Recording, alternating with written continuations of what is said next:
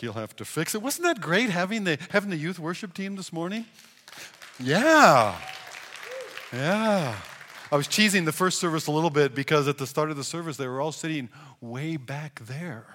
And I didn't know if it was because of me, they were afraid of me, or maybe they saw the youth worship team was up and they thought, oh no, it's going to be loud and it's too early and they're going to be on the drums. And there wasn't anybody on the drums. And it was, it it was that nice kind of acoustic, unplugged feel almost. Well, they were plugged in still, but the, it, did, it, it, it had that feel to it. That was, that, was, that was really great. Thank you. Thank you for giving yourselves to us as a church family in that way. It's New Year's Eve. It's almost a new year. We're not there yet, but it's, but it's near upon us. On New Year's Eve, we, let me do this right, we, we stand on the edge, almost into, leaning into a new year. And, and all of the opportunities that it, that it has before it. And you can kind of leave behind that stuff of 2017. If you, if you still are one of those people that still has a checkbook and you write checks, you're going to have to train your mind now to, to um, 2018. Fortunately, if you use a debit card, well, the machine does all that for you. And, uh, but a new year, wondering what's ahead. Many people will be making, are you making New Year's resolutions? Thinking about New Year's resolutions. Some people do, some people don't. If you don't, maybe it's because you've sighed, what's the use? You have joined the Apostle Paul in Romans chapter 7, saying, What I would do, that I don't. And what I would not do, this I still find myself doing. So, resolutions, why bother? I was listening, and, theologically, you might be thinking to yourself as well, you know, that, New Year's resolutions, that's just people trying to, trying to gather themselves up and, and, and work real hard to, to change themselves and to make themselves better. So, no, as a Christian, I don't do New Year's resolutions. Well, I'm happy for you and your theological astuteness. I was listening to Christian radio station coming in this morning, a Christian music station. Don't you love how early in the morning they can be so bright and cheerful? That's so helpful. Uh, they're talking about New Year's resolutions. They're talking about how, you know, so many people's, the vast majority of people's New Year's resolutions, they, they uh, fail by early February. Boy, that doesn't promise a lot, does it? That doesn't encourage you to say, well, I gotta, I gotta jump into this. But they had the answer. They were saying there, this, this uh, uh, happy and excited early morning bubbly host was saying that, listen, this is what it's because your, your news, let's say you decide, well, I need to eat better this year. I need to lose some weight this year. Well, well, that's not really a good resolution. That won't really help you. You need to be more specific. You need to have, have, have clear, measurable goals. You need to say, okay, I need to, I need to drop 20 pounds by June. And if I'm going to drop 20 pounds by June, now that's measurable. We know too well how measurable that is. Then, then, then by April, how many pounds do I need to have lost? And, and by February, where do I need to be? And what do I need to be doing by January and into February if I'm going to achieve that goal? So if you have smarter and clearer goals, you can do this. And that's when those of you who are theologically astute would say, yes, but still you're relying on yourself. That's the whole problem with this New Year's resolution thing. Yes. And yet, our faith does tell us that we are to do something, doesn't it? Our faith tells us that we are to act. And uh, I love this old hymn you didn't know it was a New Year's hymn.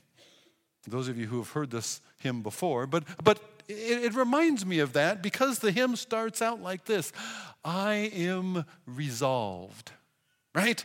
There's your resolution. I am resolved no longer to linger, charmed by the world's delight. Things that are higher, things that are nobler, these have allured my sight.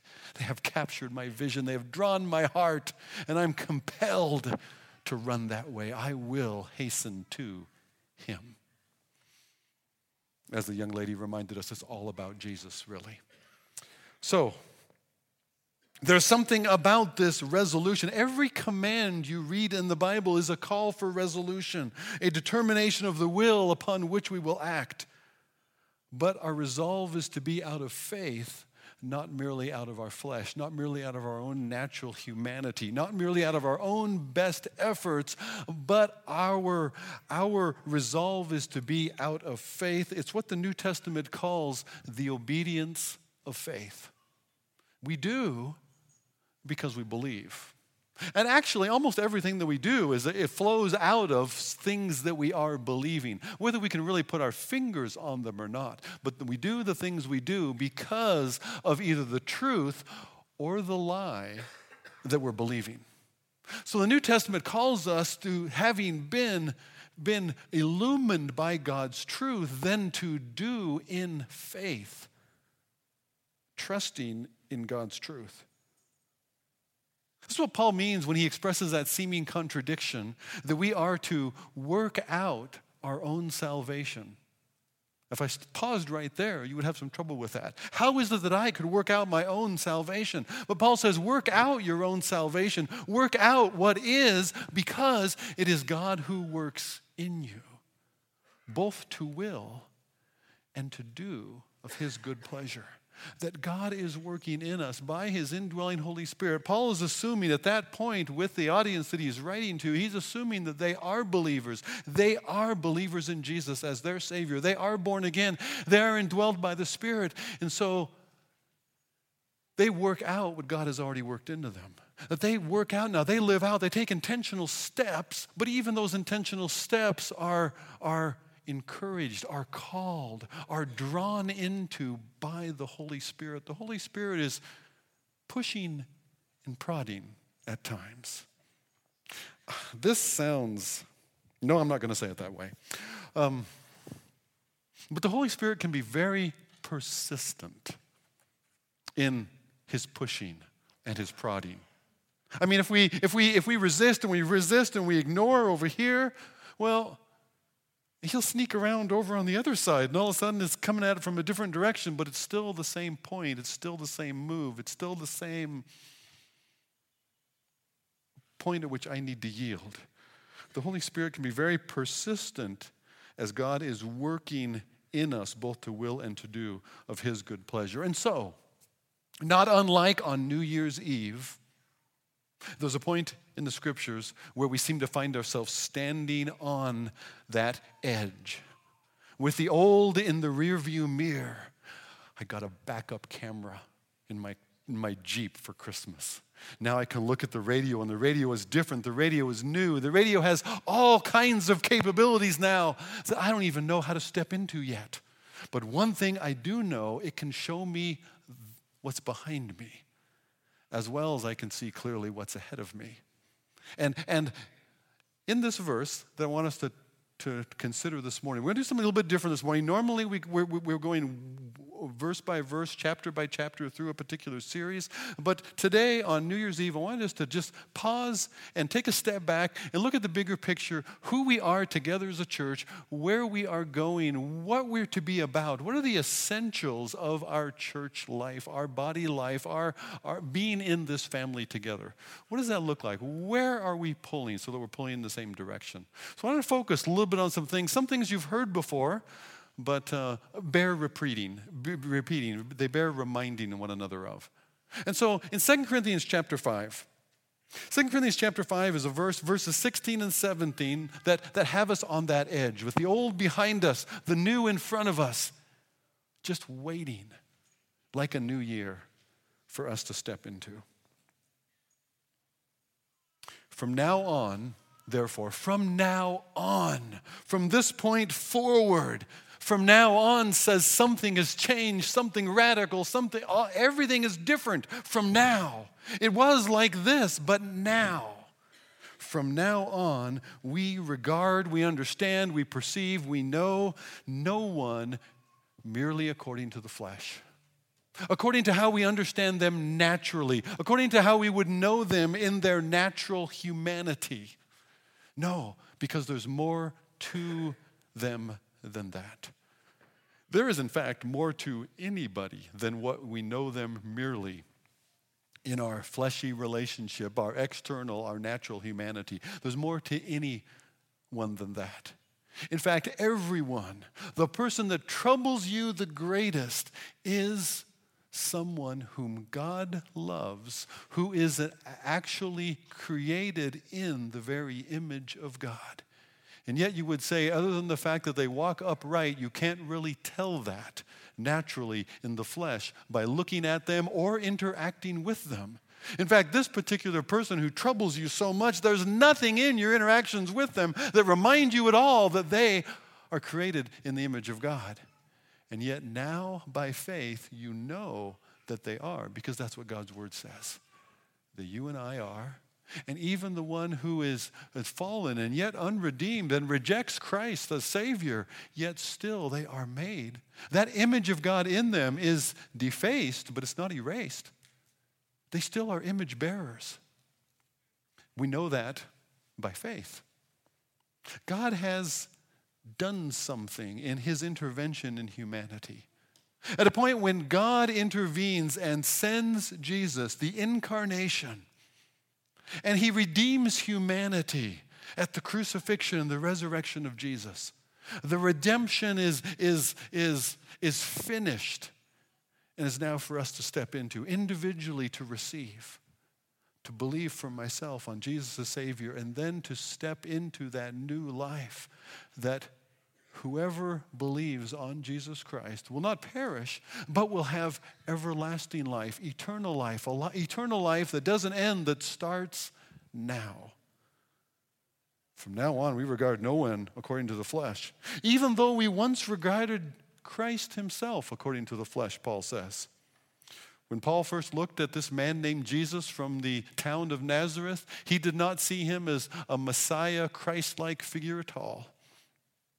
He, he would teach in a different way than the rabbis and the Pharisees. He would, he would uh, say some things that were sometimes puzzling, and hard to understand, and yet he didn't meet most of the religious people's expectation of what Messiah would be and would do for them in their view according to the flesh. And yet, when Jesus asked, Well, who do men say that I am? And some say this and some say that. And he asked Peter, Well, who do you say that I am? And Peter says, You are the Christ, the Son of the living God. And Jesus says, Flesh and blood didn't reveal that to you, but my Father who is in heaven. So, starting with your faith in Christ, this was not something you knew out of the flesh. This was something you knew in a new way by God's illumination. Even though we once regarded Christ according to the flesh, we regard him thus no, we regard him thus no longer. We now know him according to what God has said about his son. Therefore, if anyone is in Christ, he is a new creation. Because Jesus is different than we thought so also those who are now in Christ, those who have been identified with Jesus, those who have believed in him, and his death is their death, and his resurrection is their resurrection. All of that we understand by faith in what God has said. If anyone is in Christ, he is a new creation. The old has passed away, behold, the new has come. Now, Paul is using some word plays here to say two things at once. He's saying that we are new in Christ, and he's also saying that things have been made new for us. We are new, and yet you say, I'm still the old me. I wish I was new. I wish a lot of things about me were different. Do you ever think that, or is it just me? I wish a lot of things about me were different, and yet still I wrestle with this, I struggle with that, and yet I want to be new. Er. And yet, I'm made new. I'm a new creation. There is something completely new about me in my identity in Christ. I have a new identity. What is it that's really different? What is it that's really new? I have a new standing. I have been forgiven. I have been accepted. I'm free from the debt of sin. I'm free from any obligation or burden to self justify myself before God. I'm free from any notion to give excuses before God about how I've acted, how I've behaved, how I've sinned, because Jesus paid for all of it. It's done, it's forgiven. As far as the east is from the west, so far has He removed my transgressions from me. I don't have to try to justify myself, I don't have to excuse myself. I can simply confess I sinned. Thank you, Father, for your forgiveness in Jesus. I have a new standing. I have a new identity. I was an outsider. I was without hope and without God in the world. But you who were afar off have been brought near by the blood of Christ. I was an outsider and now I am family. I have been made a child of God. I was an enemy. I was against God and his purposes. I was an enemy serving the enemy. And now he has made me his own ambassador. We are ambassadors for Christ. I was a sinner. Now I'm a saint. I'm God's set apart, unique one for his own special purposes. I was a beggar. I had nothing to offer. Nothing in my hand I bring, simply to his cross I cling. I was a beggar, and now I'm an heir.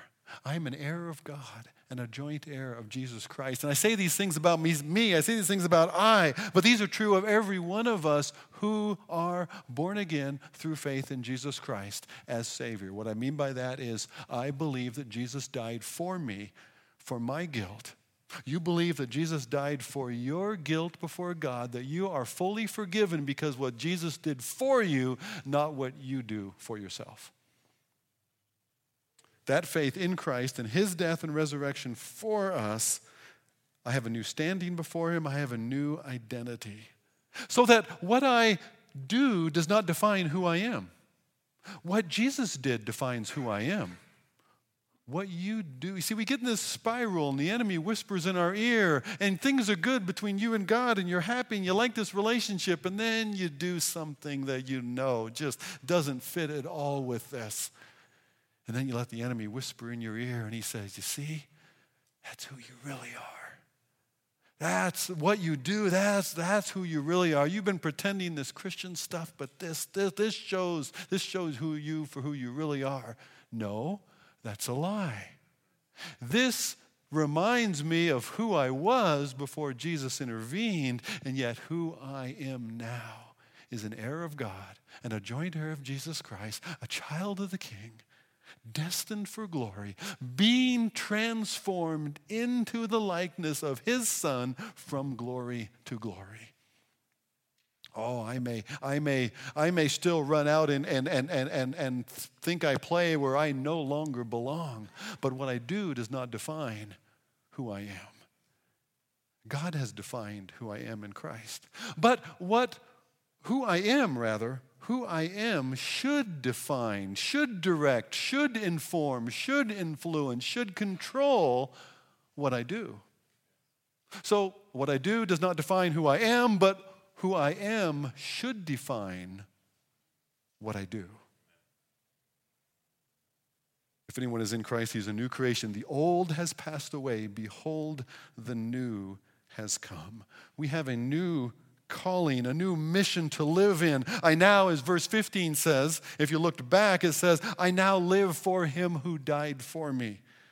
This new identity as a child of God uh, brings with it new desires to please the one who loved me and gave himself for me to do his will rather than my own. The indwelling spirit of the new covenant stirs up within me not only the desire to walk with God, but his enabling grace in me to be able to do it so that Paul expresses it in Galatians this way I've been crucified with Christ, and yet I live, I'm alive. And yet, this life which I now live in the flesh, I live by the faith of the Son of God who loved me and gave himself for me. How I live now, I live by him and his means and his resources in me and for me rather than on my own.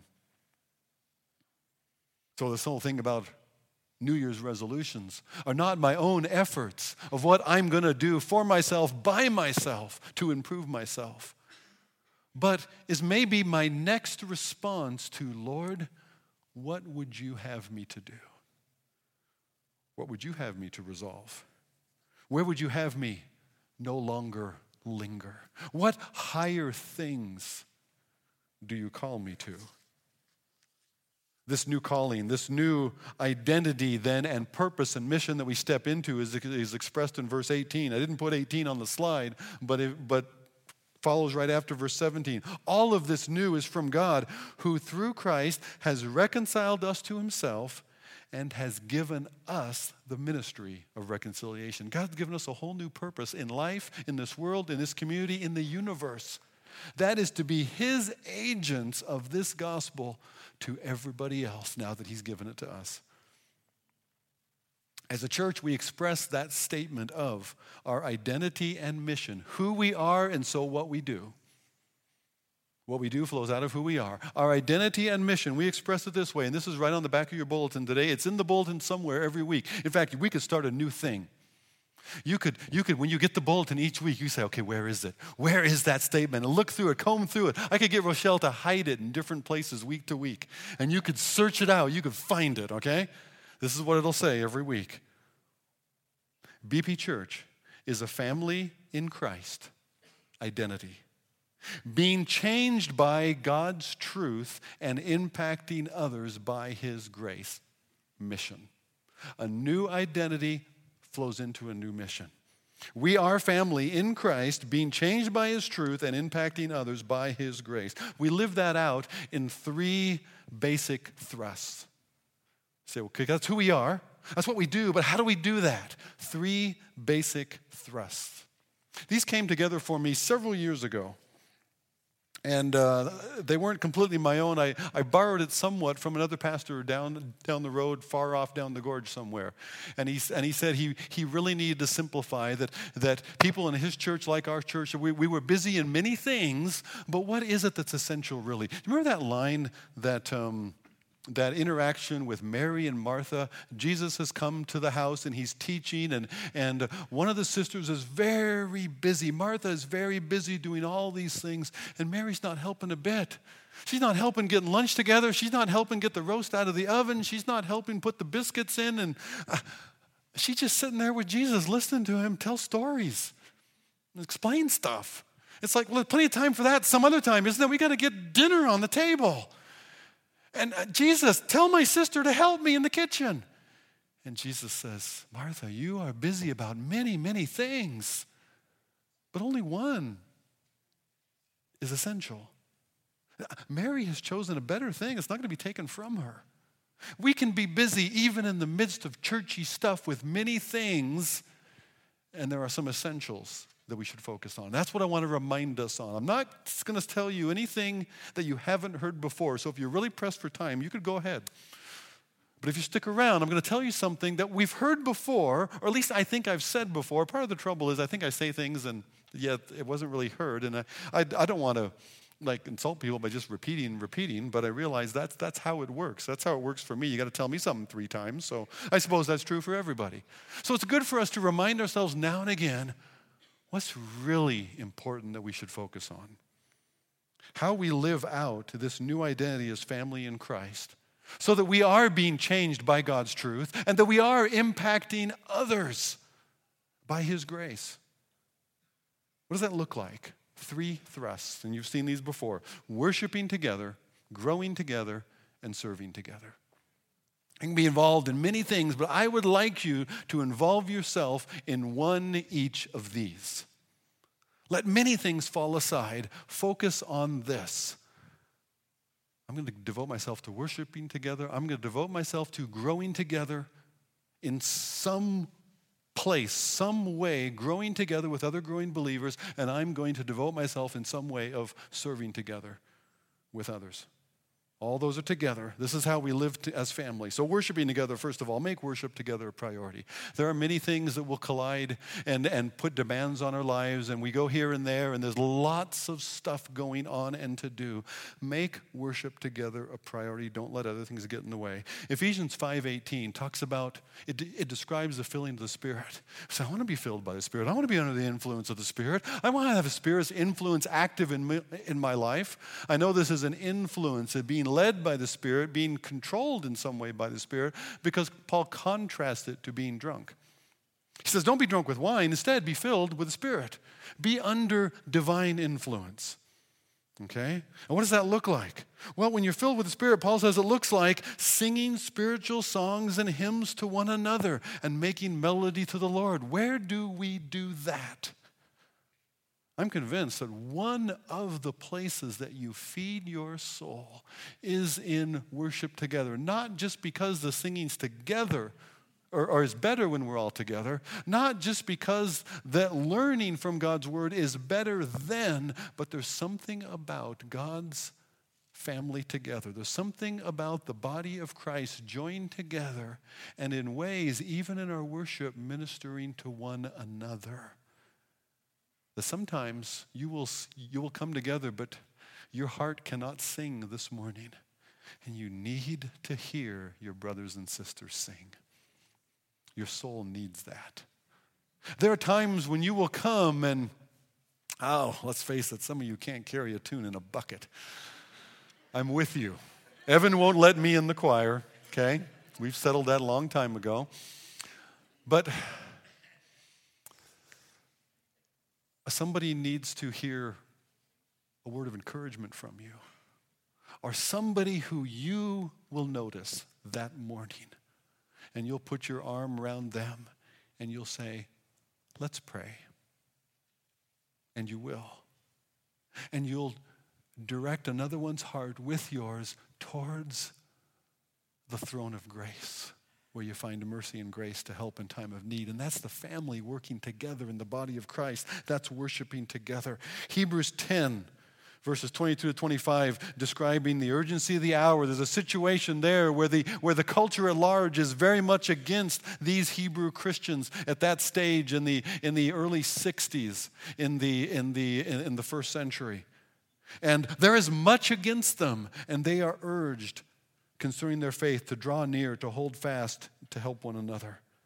Verse 22 begins, Let us draw near with a true heart and full assurance of faith. Because of all this, all this is true about Jesus and what he's done for us. Let us draw near. And it says in verse 24, no, verse 23 rather, let us hold fast the confession of our hope without wavering.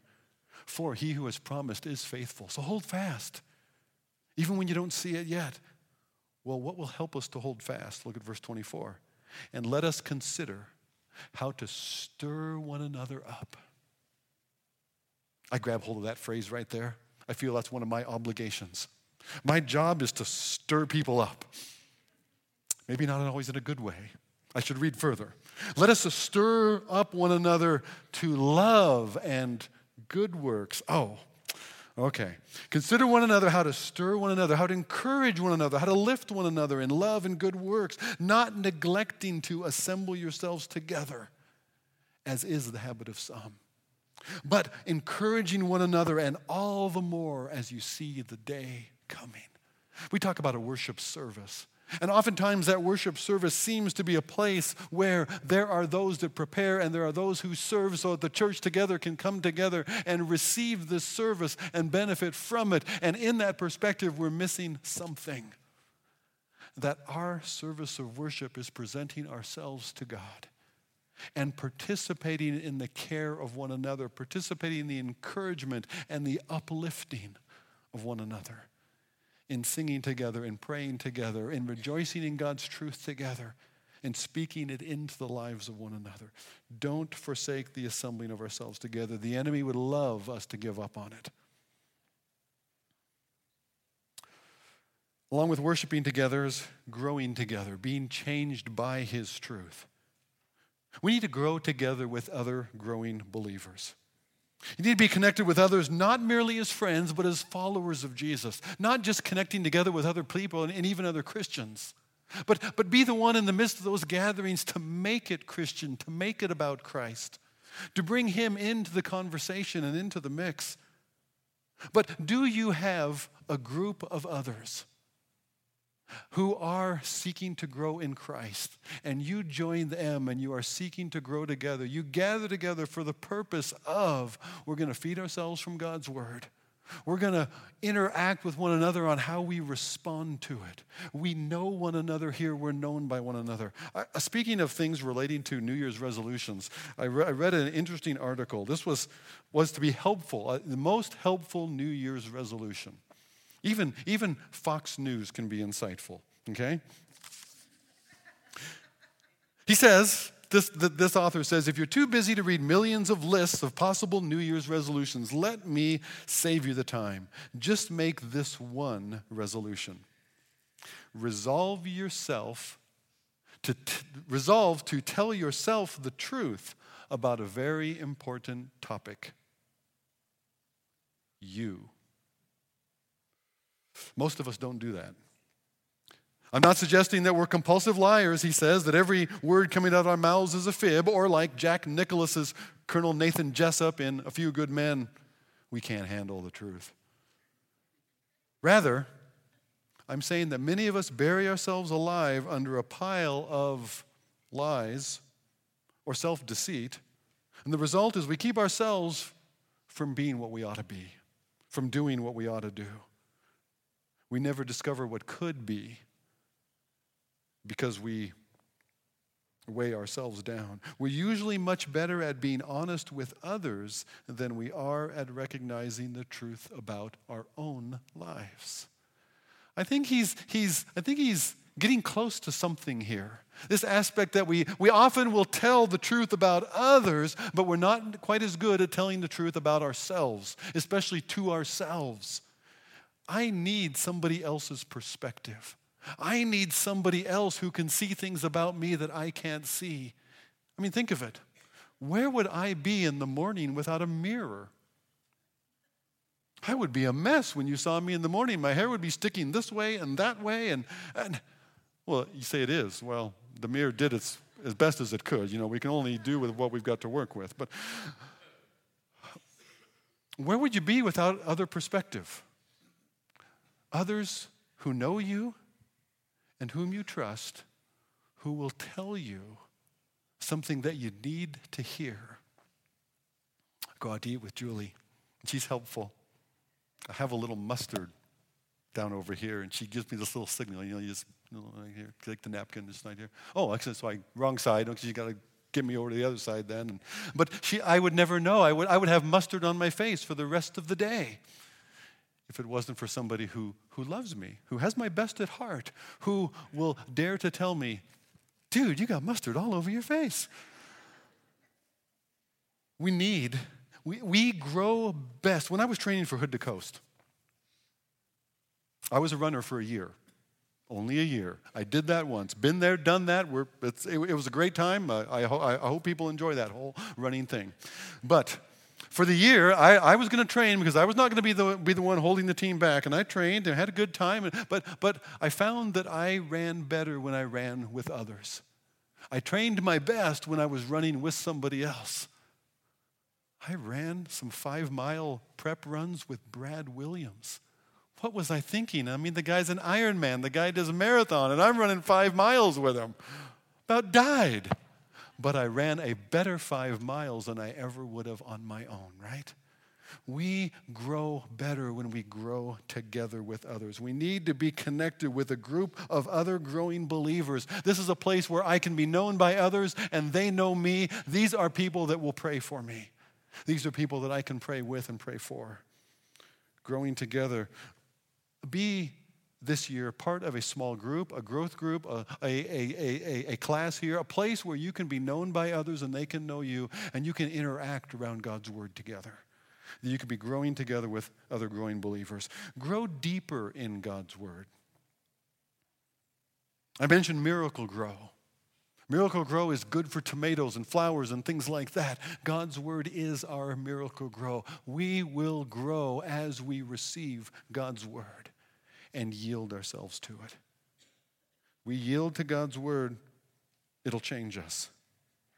As Peter says, so put away all malice and all deceit and hypocrisy and envy and, and all slander. Like newborn infants, long for the pure milk of God's word, that by it you may grow into salvation.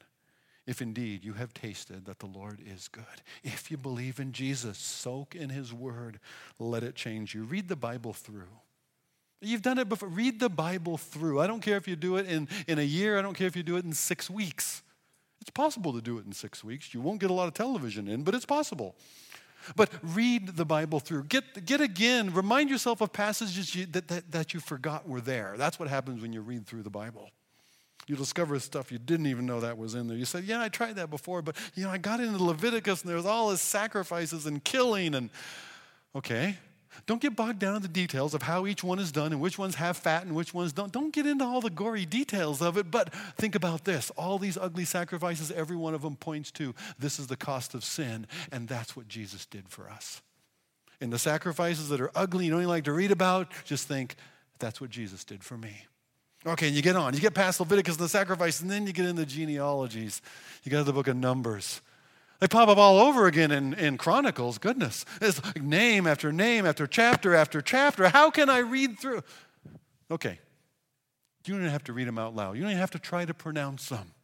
But acknowledge that they're there and then keep reading because every one of those names is important to God. He didn't miss a one. They also provide a chain that goes all the way from Adam down through to Jesus. So there's something of Christ in that genealogy, but there's something as well that God knows them and God knows you. So take it. He knows me. And what I do matters too.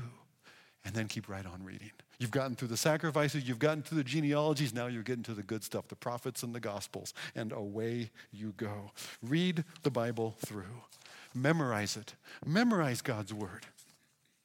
I don't, I don't know if it's, a, if it's a verse a week, if it's a verse a day, if it's a verse here and there. As you come across, say, that one's for me, and I'm going to grab hold of it, but hide God's word in your heart. You say, well, I don't need to. I used to memorize, but now I've got the, got the Bible right here on my phone. Well, that's great. Chances are the enemy does not tempt you when you have your phone out with the Bible app open.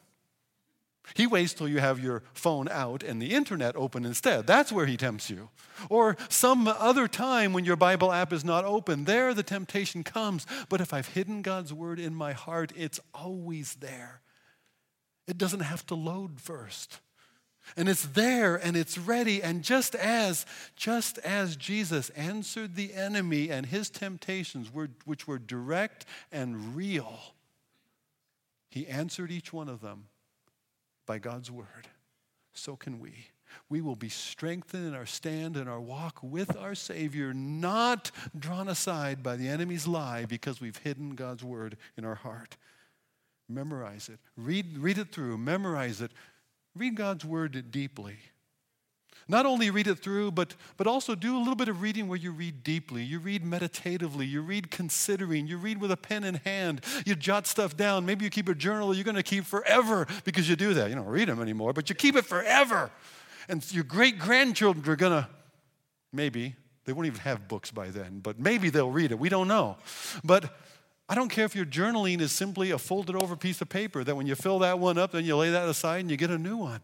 But read with a pen in hand, notice things, mark stuff down. And when the, when the Spirit impresses upon you something you need to do about that, connect that with that verse, connect it with that truth, and what the Spirit is telling you, Lord, what would you have me to do? Nothing energizes your Bible reading by stepping into it in life, by doing something with it. Man, that will turn it on worshiping together, growing together, serving together. Informed by receiving God's word, by growing together with others, you will be strengthened, you'll be growing so that you can be serving together, impacting others by His grace. Find your place of service, of giving yourself away. This is critical for our growing together as well. Growing together, serving together, those two are linked because we are growing into the likeness of Christ from, Im, by, from image to image, from glory to glory, we are being transformed into his likeness. What does that look like? The Son of Man who came not to be served, but to serve, and to give his life a ransom for many. I cannot grow in his likeness if I'm living for me. If I'm ordering my life around me and my goals and my own ambitions and what I want out of it. I will grow into his likeness as I give myself away, as I am, in Paul's words, spending and being spent for the sake of the gospel to others. That's when I'm going to step into more and more of his likeness into my life. Find a place of service. I got a white card last week. You know, we get these communication cards, you put them in the offering, we encourage you to do that, and some of you actually do. It's really cool. We get a stack of them, a few of them every week. And I got one from a 10 year old girl last Sunday. And she asked, What I would like to know, she says, I would like to know what a 10 year old girl can do to serve in this church. I say, Yes, that's a win. So, what can a 10 year old girl? Well, one of the things a 10 year old girl can do to serve in this church is join the Sunday school. Be a part of that class. Not only is she going to learn, but she's going to help others learn, interact with those others, serving them in the midst of that connection place. That's a growing together place. Not only that, she could be there with mom, dad, family. She could be right at that door greeting you next Sunday morning. I don't know. She could be part of, with family or others, she could be part of the cafe crew. Maybe eating a cookie or two as well, but putting them out. And a 10 year old girl put in, a, in the offering basket last week. How can a 10 year old serve in this church? I didn't get any of those from 22 year olds or 30 year olds or 67 year olds. I didn't get those last week, maybe this week. You're serving together. You'll be, you'll be growing together in the midst of serving together and serving together and invite someone else to join you. you we've got a ministry need and we're gonna, we, we've got to get more people to serve in this place. So, Pastor, could you make an announcement? I can, and it won't help.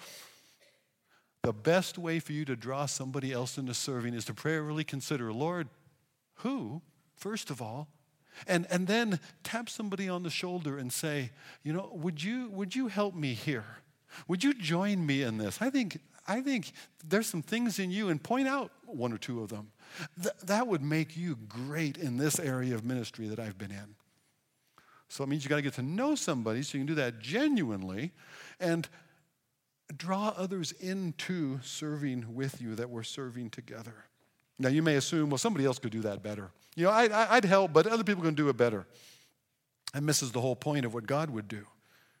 Because God's purpose is not in getting stuff done, God's purpose is His work in each of you, in each of us.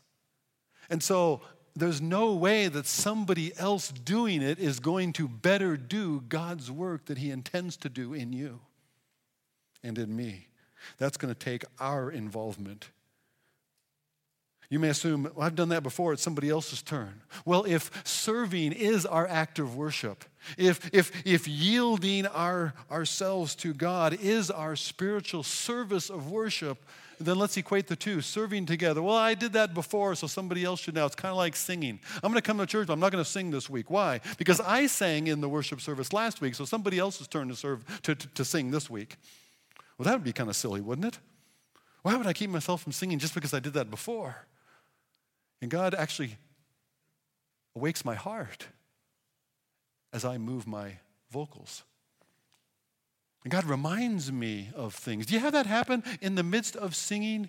It strikes you what you're singing, and you get it a little deeper or at least fresh for today that you weren't thinking about it that way when you came in this morning. And so it is with serving together. This is worship. It seems sometimes that we want to get you involved just because we've got things that need doing. Actually, in the church, if there's a if, if there's a thing that we do, but that people aren't serving in, it's a, we're no longer finding the people that the Lord is leading to serve in that area.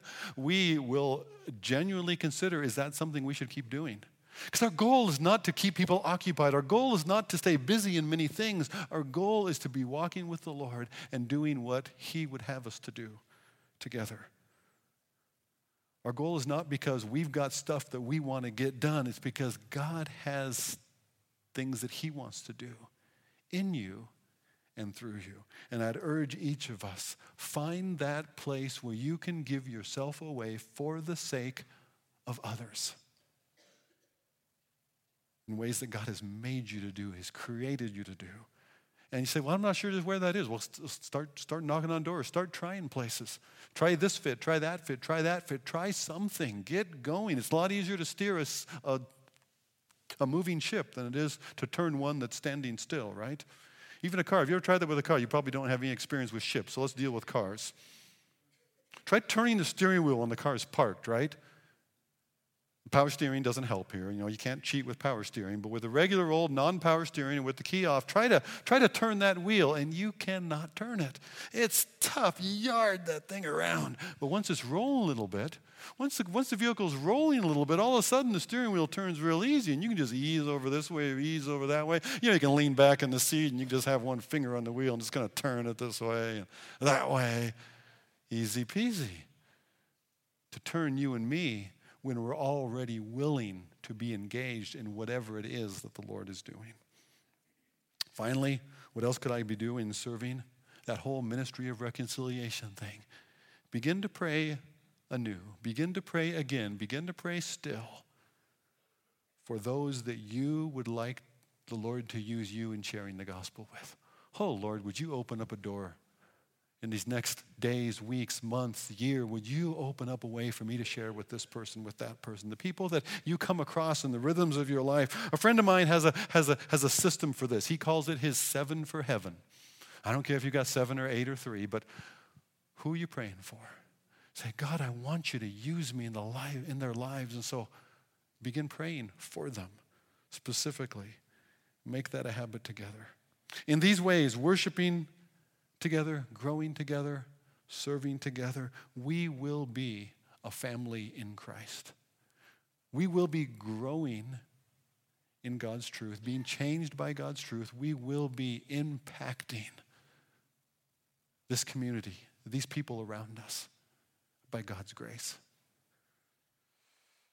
I urge you, worship together. Make worship your priority, in here and from here grow together, get connected. Use that bulletin. There's a list of groups starting, and if you don't see a group there that's going to work or, or there's not a, you're not sure if, if this group or that group has room you say i'd like to get into a new growth group a new group at home some night during the week or put that on that card make that our the responsibility of our leaders to help you get a group find a group get another group formed. If we can't get you into a group where you can be growing together with other growing believers. Go to a church that can. Seriously can i say it any plainer than that? Get connected into the lives of other growing believers. We have got to do that as a church for our own sakes and for the sakes of god would grow us to reach with His grace. Let's pray. Father, we thank you, Lord, that, uh, Lord, you so love us. You delight in us. Father, you have made us your own children by faith in Jesus. Lord, first I would just pause right there. Lord, there's, there might be some that are in our midst this morning that do not have that joy. Oh, Lord, right now, right where they are, would you, Lord, lead them in their own hearts to say simply this I believe in Jesus, your Son, who died for me so that my sin could be forgiven because of his death in my place. Lord, right now, I accept your forgiveness and new life, eternal life as your child. And then, Father, would you grow your children? Would you use your children in your glorious work? That we might show off Jesus well, that we might, as your family, show your glory to people all around us. We pray it in Jesus' name.